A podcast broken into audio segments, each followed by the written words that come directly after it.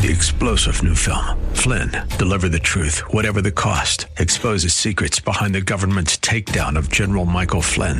Flynn knew what the intel world had been up to. He ordered the first audit of the use of contractors. This set off alarm bells. He told the truth. He was the most dangerous person for Donald Trump to hire. They had to get rid of Flynn.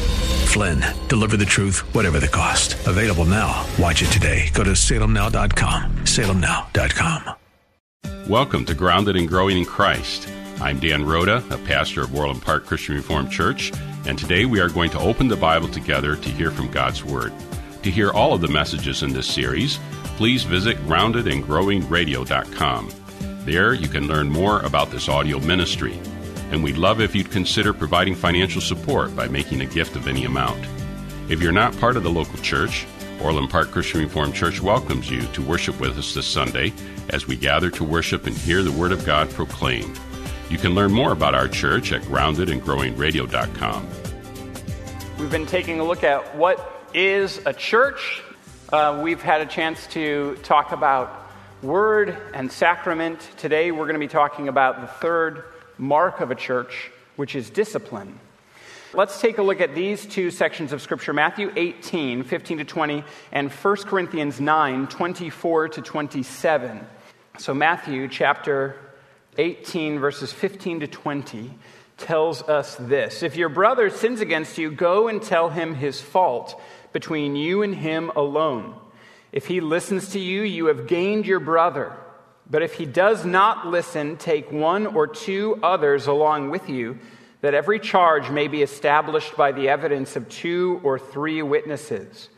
If he refuses to listen to them, tell the church. And if he refuses to listen even to the church, let him be to you as a Gentile and tax collector. Truly, I say to you, whatever you bind on earth shall be bound in heaven, and whatever you loose on earth shall be loosed in heaven. Again, I say to you, if two of you agree on earth about anything they ask, it will be done for them by my Father in heaven. For where two or three are gathered in my name, there am I among them. And we're also going to take a look at 1 Corinthians chapter 9, verses 24 to 27. 1 Corinthians, 1 Corinthians chapter 9, verses 24 to 27. Do you not know that in a race all the runners run, but only one receives the prize? So run that you may obtain it. Every athlete exercises self control in all things. They do it to receive a perishable wreath, but we an imperishable. So I do not run aimlessly. I do not box as one beating the air, but I discipline my body and keep it under control, lest after preaching to others, I myself should be disqualified.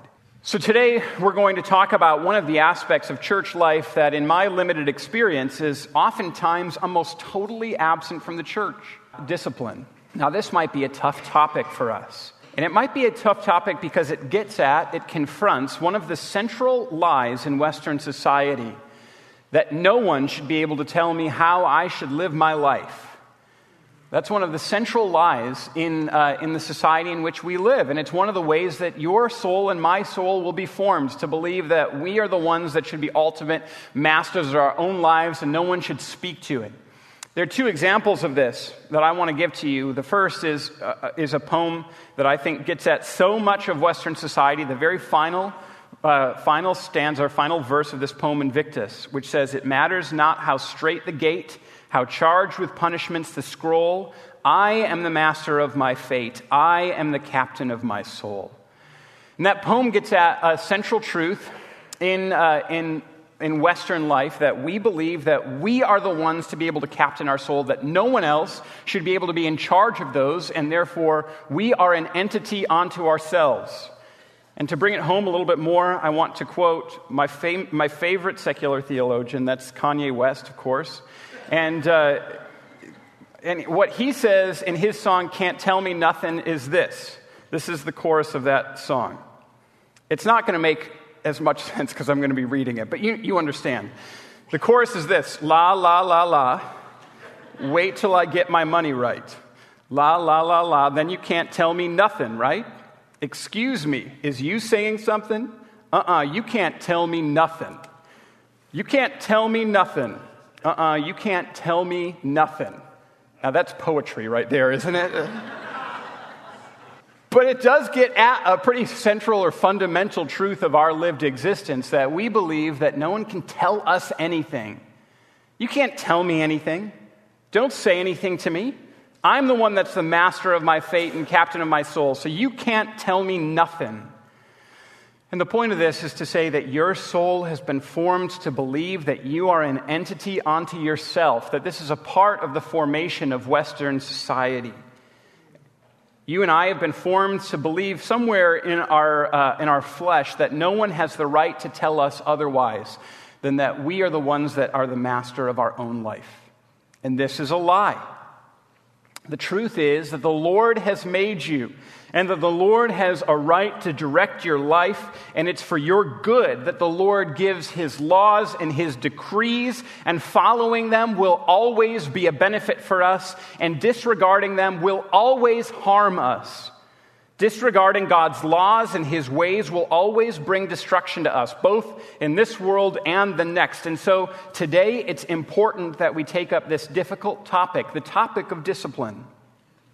And I want to talk about how biblically there are three different aspects of discipline, but how there's self discipline that's commanded. There's there's formational or formative discipline, also known as discipleship, which is, is given to the church. And there's also church discipline, what's properly termed church discipline. And so we're going to first talk about self discipline. The first aspect of discipline that we're going to be talking about is self discipline. And here it's important for us to realize something. The Christian faith is utterly opposed to earning. You cannot earn your salvation. You cannot earn God's favor. There's nothing that you could do that would make God love you more. There's nothing that you can do that would make God love you less. But the Christian faith, while it is steadfastly opposed to earning, is not opposed to effort. This is why all throughout the scriptures you have the free offer of the gospel and you also have the call to diligently pursue faithful obedience to the Lord Jesus Christ. You have the free offer of the gospel apart from any work that you could possibly do. And you also have the call to a diligent following after the Lord. So let me give you a few examples of this. John 3:16. First, this is the free offer of the gospel apart from anything that you or I can do or could possibly do. John 3:16 says that Whoever believes in him shall not perish, but have everlasting life. It's not keeping the law in order to merit eternal life. It's believing in the Lord Jesus Christ. And that takes us to Acts 6, verse 31, which says, Believe in the Lord Jesus Christ, and you shall be saved. Romans 10, verse 9 says, If you confess with your mouth that Jesus is Lord and believe in your heart that God raised him from the dead, you will be saved. The scriptures, all throughout, tell us of this beautiful truth that salvation is an act of God. It's by grace that you've been saved, it's through faith. This is not your own doing, it's a gift of God. Not by works, so that no one can boast. This is what Ephesians chapter 2 tells us. You are saved apart from your works. And having been saved, you're called to put forth effort to be self disciplined, to exert yourself in following after the Lord. 2 Timothy 1 3 and following tells us this.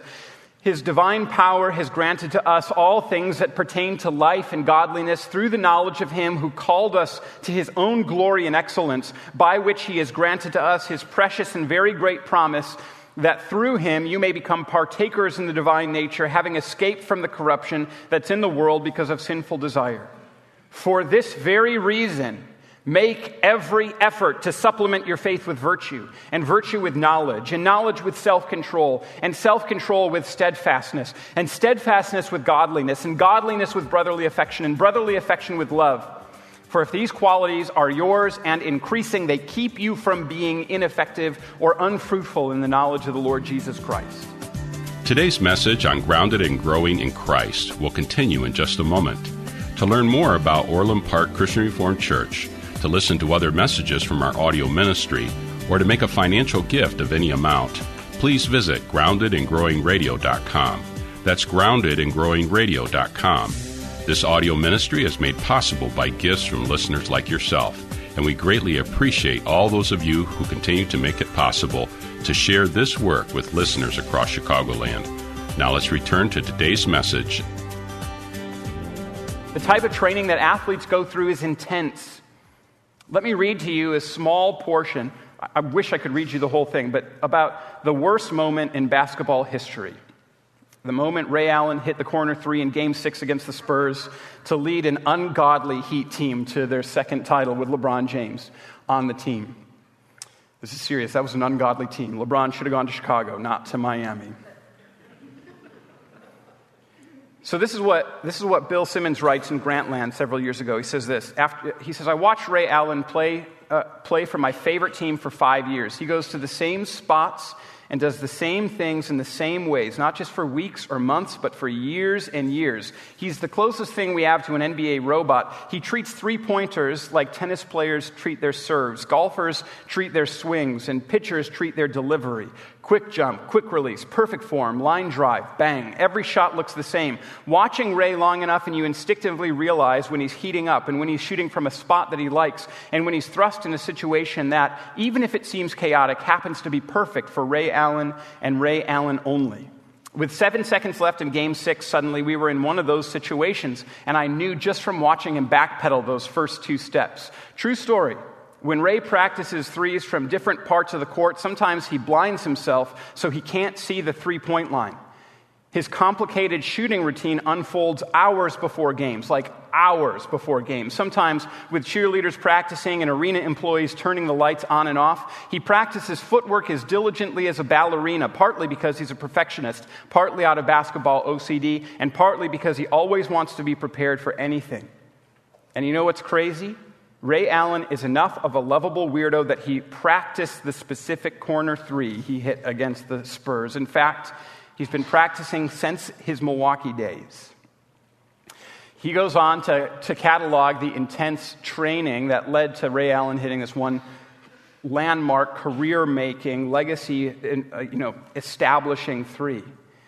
And his complete dedication to his craft is admirable. And what the passage of scripture that we read today says is this the same sort of discipline that goes into Ray Allen showing up hours before the game and shooting three after three after three to make sure that he gets it right. That same sort of devotion is the kind of, dis- of discipline that the Apostle Paul exhorts you and me to give in our commitment to growing in Christ. This means daily spending time with the Lord it means developing habits of prayer and praise and participation in church. It means mastery over your body and avoiding sin. It means taming the tongue. It means keeping thoughts captive. It means developing a rhythm of life wherein everyone would be able to affirm that person is devoted to their Lord. One of the most famous YouTubers today says that discipline is freedom, and he's right. If you are undisciplined, you will become a captive to your most base desires. You'll become a slave to sin. You'll become a slave to your vices. But in self discipline, and in the church, this means giving yourself, your whole self, to the Lord and structuring your life around Him and His ways. In this, there is great freedom. And so you need to develop mastery over your own body and your own mind and your own life and devote it all to the Lord and to following His ways and to keeping yourself from sin. You'll need to determine how it is that you're going to spend time with Him each day in the study of His Word, how you'll keep yourself from temptation, how you'll be a disciplined Christian. You should develop a plan. This is particularly so if in hearing this you're realizing that you are not spending time with the Lord regularly or not sufficient time with the Lord. You're called to the sort of single minded devotion to Christ and his ways that athletes demonstrate as they are training to try to win a prize. And the church helps with self discipline through formative discipline. And this is the second point. There's formative discipline that the church gives itself to. This is also sometimes called discipleship. This is a central act of the church. Hebrews chapter 10, verses 23 to 25 says this Let us hold fast to the confession of our hope without wavering, for he who promised is faithful. And let us consider how to stir up one another to love and good works, not neglecting to meet together as is the habit of some, but encouraging one another, and all the more as you see the day drawing near. Let's not neglect to meet together as the habit of some, but let's encourage one another, and all the more as we see the day drawing near. The church through the regular preaching of the word and the administration of the sacraments, through confession and assurance, through studying the Bible together, through church education, through life together. The church disciplines through discipleship. The church helps us to form our loves and to orient them towards the Lord. You see, you are what you love. You are what you love. The thing that is for you, your ultimate love, is going to be that thing which is most determinative in making you to be who it is that you are. You are more shaped by your loves than anything else. And your loves are developed through your habits and through your practices. Your loves are developed through your habits and through your practices. And so, if you claim to love your family but spend more time away from them with your friends, what you are showing through your habits and practices, and what will be the case in your own heart, is you love your friends more than your family. If you say that you love the church, but you aren't around or participating in the life of the church, you'll find that you don't actually love the church. If you claim that your ultimate love is God and His ways, but you spend no time developing rhythms of obedience to the Lord God, you'll find that this actually isn't your most ultimate love, and you're going to be shaped by whatever is your most ultimate love. And the default setting will be for yourself to be your most ultimate love. You know, I teach a class at Trinity Christian College. I've got a lot of students that aren't Christians there, and I asked them to talk about their ultimate loves in one of the classes that we had. For a large percentage of the people there, they said their own health was an ultimate love. Their own health. But you think, the thing is, is that like functionally? Functionally, this is the case for many of us, right? We might say, you know, Jesus is my ultimate love, but the things that we're spending time on is our own health or our own enjoyment. Part of discipleship is that the church the church gives us an alternate way of living, of existing. The church gives us different rhythms, different habits of grace. The church, whenever we come together and we participate in confession and in assurance, that is a radically distinct pattern of behavior from anything that you might find in the culture, right? Where else are you going to confess your sins and hear an assurance of pardon? Where else are you going to cultivate the kind of humility that says, I am a great sinner, but Christ is a great Savior? Where else but in the church do you engage in the sorts of habits that, that are brought to us through regular participation in the sacraments, through being reminded of Christ Jesus visibly every time we engage in them? Where else are you going to be in a place where you, where you sit down and you focus for an extended period of time, hearing from God's word? This is fundamentally important, and the church disciples in these sorts of ways, cultivating the kinds of habits and practices that allow us and enable us to live into the fact that Christ should be our chief love. And this kind of formative instructional discipline, also called discipleship, this is part of what the church is tasked with. You are what you love. Give yourself fully to the life of the church and to Christ and his ways, and you will come to love the Lord more. Remove yourself from fellowship, or cease to spend time in God's word, or stop spending time in prayer, and you will find that you will move away from him, and it might be gradually, imperceptibly, but it'll happen. And when people do fall away, there's a need for what might be the most difficult for us, and that's church discipline. Church discipline follows the pattern of Matthew chapter 18. It's what I read at the very beginning of the uh, very beginning of our time together. And the way that church discipline operates is this. First, there needs to be some individual confrontation from one Christian to another.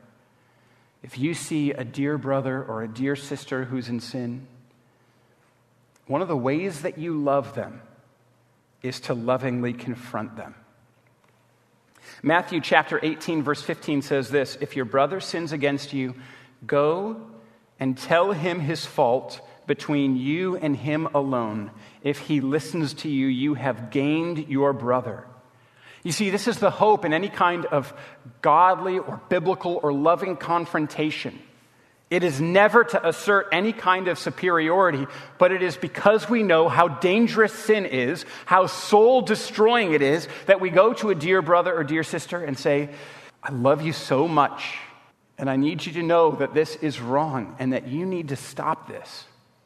It is a loving friend who's willing to confront you. Proverbs chapter 27 tells us this faithful are the wounds of a friend, profuse are the kisses of an enemy. What that proverb is telling us is that it is the enemy who flatters. It is the enemy who will affirm every aspect of your life and never call you to change. It is your enemy who will tell you, well, you do you. It's your friend who confronts. Faithful are the wounds of a friend. A true friend doesn't stab you in the back, a true friend stabs you in the front. A true friend is willing to speak sometimes a difficult or harsh word because they care about you and your soul. Let me give you a couple of examples. When I was in high school, my best friend, Jacob Borkus, he and I had been out that evening with a group of friends. He felt like I had been making fun of him that evening, and he was right.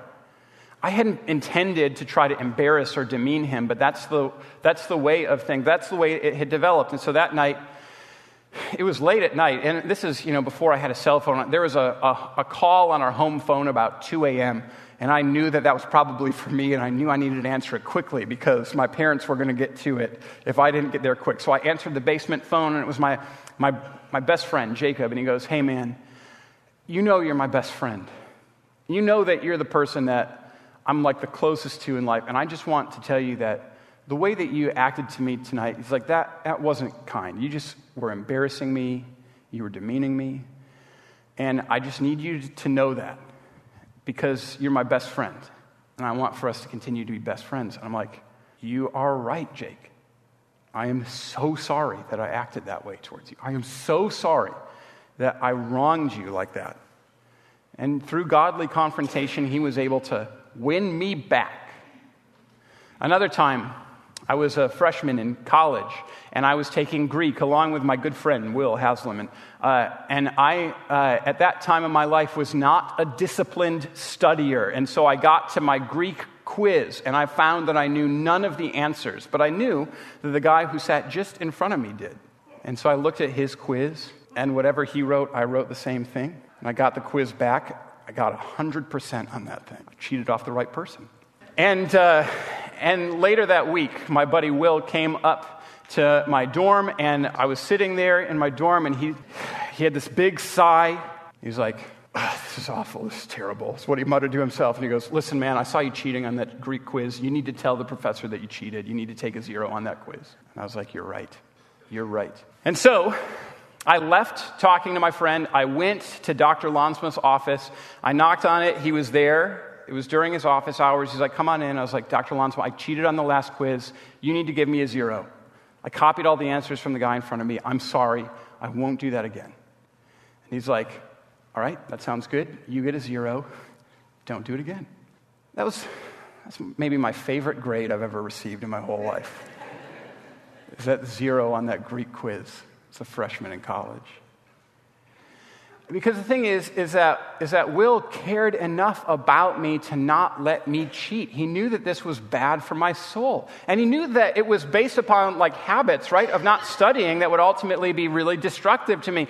And so I was like, all right, I'm not going to cheat anymore. That means that I need to be more faithful and self-disciplined in study. And this, this was something that like corrected and helped and benefited my, my whole trajectory in education, right? Because I had to do the work for myself. I wasn't going to cheat anymore from anybody. I turned things around. I got A's in Greek in seminary. Not that that matters, right? But that's what ended up happening. And this happened because this happened because Will was able to confront me. And I know that Jacob and that Will care about me because they loved me enough to confront me when I had acted wrongly. Wounds from a friend can be trusted. Faithful are the wounds of a friend. And let me tell you, getting caught cheating, man, that hurt. Being called out for being unkind to my friend, that hurt. But it was the kind of cut that healed. And if you love your Christian brother or sister, you will confront them when they are clearly going astray. And you'll pray that they listen and they hear. My prayer is that the Lord speaks to you through His Word, that we cultivate grateful hearts to Him and flourish in a world searching for the hope that we find only in Jesus. To hear more about gratitude, to learn about Orland Park Christian Reformed Church, or to support our work preaching the Bible on AM 1160 through this audio ministry, visit us today at groundedandgrowingradio.com. I'm Pastor Dan Rhoda, and on behalf of the Orland Park Christian Reformed Church, we want to thank you for your support and partnership in proclaiming the Bible here on AM 1160. If you're not part of a local church, Orland Park Christian Reformed Church welcomes you to worship with us this Sunday. You can find all the details online at groundedandgrowingradio.com. Thanks again for joining us, and until next time, may God bless you. Grounded and Growing in Christ can be heard weekdays at 2 p.m. on AM 1160. I'm Derek Buikema, pastor of Orland Park Christian Reformed Church. This month, we're focusing on the topic of gratitude throughout the Bible, exploring how God has instructed us to flourish in the world with hearts grateful and thankful to God. If you're not a part of a local church, Orland Park Christian Reformed Church welcomes you to worship with us this Sunday as we gather to worship and hear the Word of God proclaimed. You can learn more about our church at groundedandgrowingradio.com. Three star general Michael J. Flynn, head of the Pentagon Intelligence Agency, knew all the government's dirty secrets. He was one of the most respected generals in the military. Flynn knew what the intel world had been up to, he understood its funding. He ordered the first audit of the use of contractors. This set off alarm bells. The explosive new documentary, Flynn, Deliver the Truth, Whatever the Cost, and covers the facts behind this scandal. Flynn told the truth. He was the most dangerous person for Donald Trump to hire. I find out the worst enemy that I'm going to face in my life is right here in America. They took my assessment and they wanted me to change it. And I was like, I'm not changing it. They had to get rid of Flynn. With in depth interviews, archival footage, and never before seen personal records of the man behind the headlines. I just felt like I was drowning. Flynn, deliver the truth, whatever the cost. Available now. Watch it today. Go to salemnow.com. Salemnow.com.